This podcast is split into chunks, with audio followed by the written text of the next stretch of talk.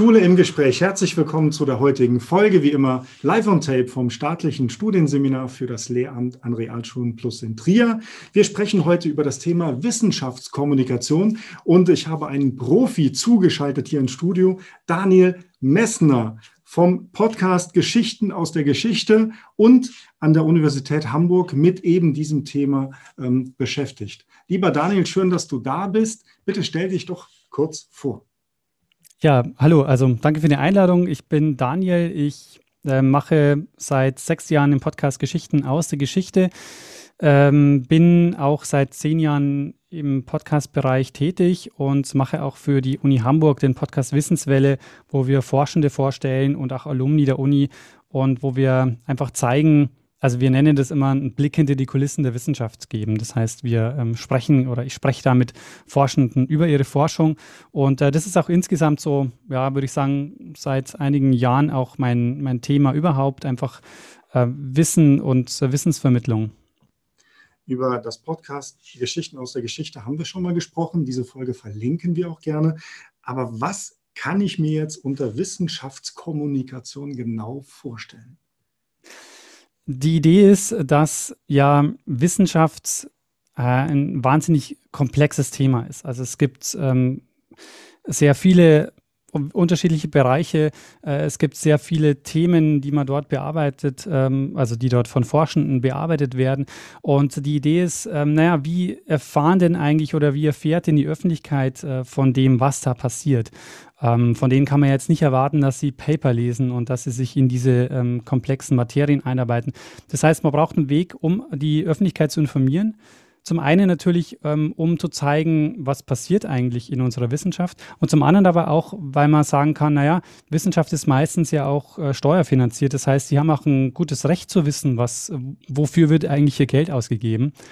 Und ähm, ja, das macht die Wissenschaftskommunikation, sich dann ähm, einen Weg zu überlegen, das Wissen auch nach außen zu tragen, ähm, zum, ein, zum einen, aber an, zum anderen auch äh, Forschende dabei zu unterstützen, selbst zu kommunizieren. Also ähm, über zum Beispiel soziale Medien, über Blogs, über Podcasts kann man ja auch nicht nur sagen, wir, wir berichten über Forschende, sondern Forschende können ja auch selbst von ihrer Forschung berichten.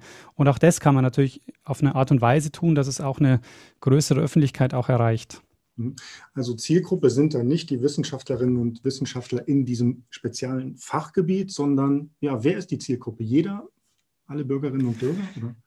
Genau, im Prinzip äh, alle, die sich für Wissenschaft interessieren. Also das geht eben raus, ähm, weg von der ähm, ja, akademischen ähm, Gruppe oder von dem akademischen Zirkel, in dem sich die Personen bewegen, sondern das geht dann wirklich raus an alle und auch an eben nicht akademisches Publikum. Genau. Also dann auch quasi an uns Lehrerinnen und Lehrer. Ähm, ich bin jetzt beispielsweise Musik- und Biologielehrer und schaffe es ja nicht, mich in den jeweiligen aktuellen Themengebieten ja auf dem neuesten Stand zu halten. Und du bist dann quasi die Nahtstelle, mir dieses Wissen zugänglich zu machen? Das ist sogar ein super Beispiel. Ähm, wenn du als Biologielehrer ähm, ein Thema aufgreifen willst, wo du weißt, ah, da gibt es aktuelle Forschung zu, damit könnte ich eben zum Beispiel einen Aufhänger finden für meinen Unterricht, wo ich äh, sage, dieses Thema ist wichtig, weil wir forschen da zum Beispiel aktuell diese Dinge und damit konnte man dies und jenes Problem lösen. Dann ähm, kannst du zum Beispiel ja, dir einen Podcast anhören, wo ich mit einem äh, Immungenetiker spreche, wo er erklärt, äh, wie das Immunsystem funktioniert und wie er mit Stichlingen erforscht, welchen Anteil davon äh, die, menschlichen, äh, die menschliche Genetik hat, äh, um mit Krankheiten fertig zu werden. Das habe ich zum Beispiel gerade geführt, so ein Interview. Und dann äh, ja, hättest du zum Beispiel, wenn du das gerade als Thema hast im Unterricht, die Möglichkeit, das eben an aktuelle Forschung anzubinden. Jetzt dir, du bist ein Historiker. Also wenn du diese Biologiefolge gedreht hast, ist das jetzt nicht dein Fachgebiet, aber trotzdem kannst du als Nahtstelle zwischen allen Fächern fungieren? Im Prinzip schon, weil ich glaube, der wichtigste Punkt ist äh, Neugier. Also man muss neugierig sein und wenn man die Forschenden nach ihren Themen befragt und sie neugierig befragt, dann antworten sie auch so, dass man, dass, dass sie verstanden werden. Also ich glaube, mittlerweile sind ganz viele da, dabei auch trainiert und wissen auch, ähm, wie sie mit Laien über ihre Forschung sprechen.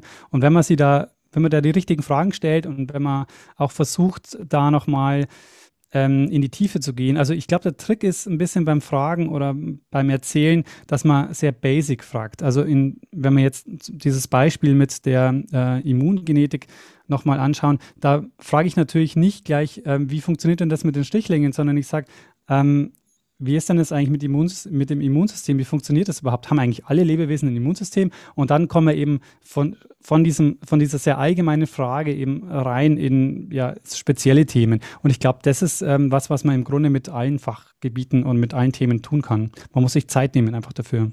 Es ist ja sogar von Vorteil, dass du kein Fachspezialist bist, weil du dann quasi aus einer fragenden Haltung äh, genau das fragen kannst, was mich als ähm, auch Nicht-Fachmann interessiert.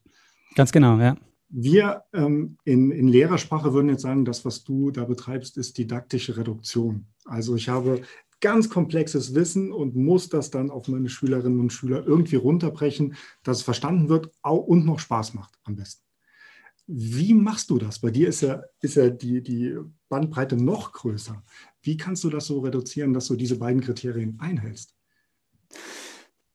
Also ich habe natürlich den, äh, den Vorteil, ähm, dass ich, dass das Publikum, das den Podcast dann anhört, weiß, worauf sich einlässt. Das heißt, die wissen schon, ah, jetzt kommt, sagen wir mal, eine halbe, dreiviertel Stunde, vielleicht ein bisschen komplexeres Thema XY und wissen ja, dass sie sich auf dieses Thema einlassen. Das heißt, ich habe ich hab ein Publikum, das sich bewusst für mein Thema entscheidet. Das ist, glaube ich, der große Unterschied äh, zum, zum Lehrertum. Ähm, du musst äh, ein Thema vermitteln, wo du vielleicht nicht unbedingt äh, jetzt alle, ähm, wo alle begeistert da sitzen und dir zuhören wollen, sondern ähm, das ist eben ähm, bei mir anders. Bei mir haben die sich bewusst schon mal entschieden, dass sie sich mit dem Thema zumindest äh, dass sie, dass sie zumindest mal reinhören wollen und das Thema interessant finden. Und ähm, das ist mal der, der eine Punkt, dass ich, glaube ich, da einen gewissen Vorteil habe, ähm, was, was das Interesse angeht. Und zum anderen aber ist es schon so, dass ich mir dass ich mich immer auf die Seite des Publikums stelle und das kann ich eben tun, weil ich äh, nicht selbst dann von dem Fach bin äh, und es einfach über pure Neugier mache.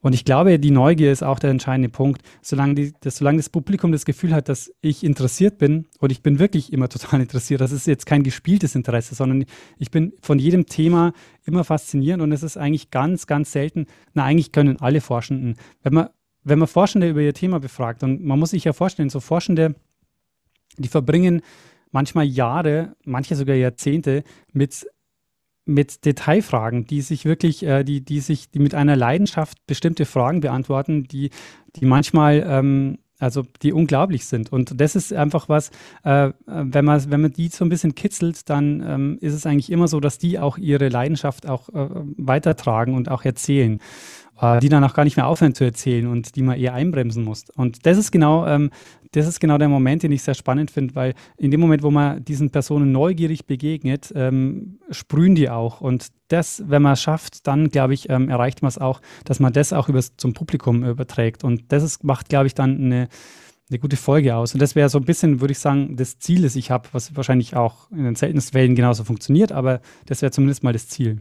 Also dann geht es ja wieder, wie in der Schule auch, über die Person, über die eigene Motivation der Person, die dann halt ausstrahlt. Ähm, du bist ja dann auch, wenn ich das richtig verstanden habe, nicht nur mit deinem Podcast die Nahtstelle, sondern auch indem du Wissenschaftlerinnen und Wissenschaftler berätst. Ähm, wie ähm, oder was sind die Tipps, die du halt diesen ähm, Fachleuten gibst, wie sie ihr Wissen ohne deine Hilfe an den Mann bringen können? Ähm, das ist was, was ich nicht direkt selber mache. Also ich ähm, hatte, also ich habe schon noch mal Workshops gegeben, wie man zum Beispiel äh, Social Media einsetzt oder wie auch, äh, wie sie zum Beispiel auch selber Podcasts produzieren. Ähm, und da ist es, da ist es, glaube ich, schon wichtig, ähm, den Leuten klarzumachen, dass sie von der Komplexität äh, erstmal dass sie die erstmal runterbrechen müssen. Also, dass sie nicht einsteigen ähm, und dass sie erstmal so wenig Wissen wie möglich voraussetzen müssen, wenn sie ein größeres Publikum erreichen. Ähm, dass sie dann aber durchaus auch ähm, nicht nur einfach ähm, also dass sie dann schon auch in die Komplexität gehen können. Also das ist, glaube ich, auch die, die Angst, die viele haben ähm, beim Kommunizieren, dass sie sagen, naja, jetzt reduziere ich so weit, da bleibt eigentlich auch nichts mehr von meiner Forschung übrig, also kann ich es auch bleiben lassen. Und äh, meine wissenschaftliche Reputation bringt es auch nichts, dass ich hier nach außen kommuniziere, also wieso sollte ich das tun? Und äh, das ist, glaube ich, was, was man, ähm, was man den Leuten schon auch die Angst nehmen kann, wenn sie Formate finden, wo man sagen kann, da kannst du auch, und Podcast ist das perfekte Format dafür, du kannst auch in die Tiefe gehen, du kannst tatsächlich auch viel von deiner Forschung kommunizieren und ähm, du kannst auch die ganzen Kontexte mitbringen und musst keine Angst haben, dass deine Zitate zum Beispiel aus dem Kontext gerissen werden und dann irgendwie was ganz anderes dargestellt wird. Davor haben ja auch ganz viele Angst, dass sie eben durch diese Reduktion auch einen falschen Eindruck ähm, vermitteln von dem, was sie da tun. Und ähm, wenn man eben, wenn sie es eben selber machen, haben sie es auch selber in der Hand und haben, glaube ich, da auch viel, viele Möglichkeiten, die momentan leider noch ungenutzt werden. Daniel Messner, vielen Dank für das Gespräch. Sie können die Arbeit, liebes Publikum, von ähm, Daniel finden. Ähm, ich glaube, wenn man deinen Namen eingibt oder dann auch Universität Hamburg oder Geschichten aus der Geschichte, da findet man viele wirklich sehr interessante, tolle Beiträge. Vielen Dank, lieber Daniel. Bei Ihnen bedanken wir uns auch fürs Zusehen. Nächsten Dienstag gibt es hier eine weitere Folge. Sie können natürlich Feedback hinterlassen an mail at seminar-trier.de. Schön, dass Sie dabei waren. Bis zum nächsten Dienstag. Bleiben Sie uns gewogen. Thank you.